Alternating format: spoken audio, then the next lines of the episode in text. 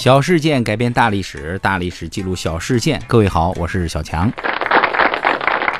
上一期咱们讲到为什么怕媳妇儿，有人就把这个上升到理论高度啊。今天这位啊，不仅怕媳妇儿，而且从怕媳妇儿中得到了不少好处。到底怎么回事？咱们来开讲。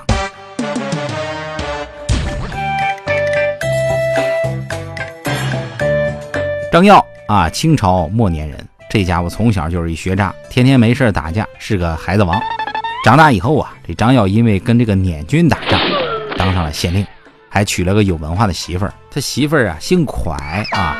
张耀娶了这蒯氏之后，这蒯氏天天就蒯着他，哈。这个说呀，相公，咱学点文化呗。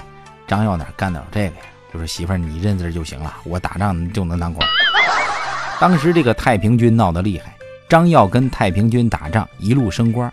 最后升到了河南布政使，相当于副省长。这一路顺的呀，俗话说那官顺有人渡。张耀扭头就被御史参了一本，说他大字不识一个，就一文盲，做布政使太丢朝廷的脸。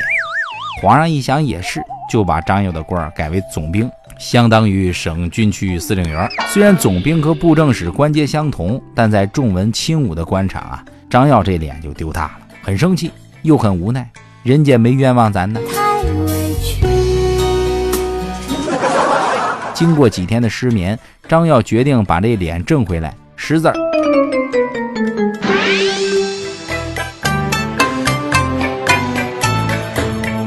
第二天，张耀搓着手，特不好意思，对蒯氏就说：“说媳妇儿，我想好好学习，天天向上，你教教我。”蒯氏可不那么容易说话，你就滚滚滚滚犊子！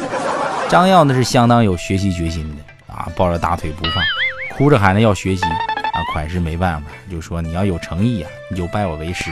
张耀一想，这买卖能干呢，不仅能学到知识，还能整个师徒恋啥的，就是杨过和小龙女的待遇。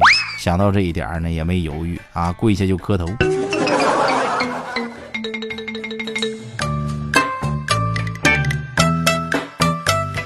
要说这识字可比上战场伤脑筋多了。张耀学着学着，眼神啊，时不时的就漂移。这时候，彭氏这竹棍啊，准时出现在他头上。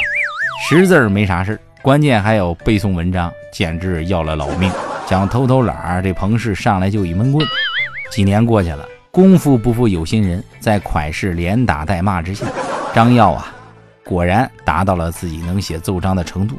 总兵这个职位也改成了山东省长。张耀的自豪劲儿啊！逢人就夸自个儿媳妇儿如何如何了啊！自己如何在媳妇儿的教导下实现了人生的大跨越。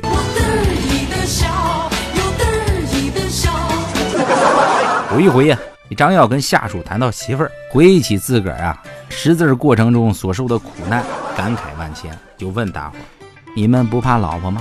那有人就说了：“老婆有什么可怕的呀？”张耀满脸奇异。过来人的口吻说：“你好大的胆子，老婆你都敢不怕，你没前途。”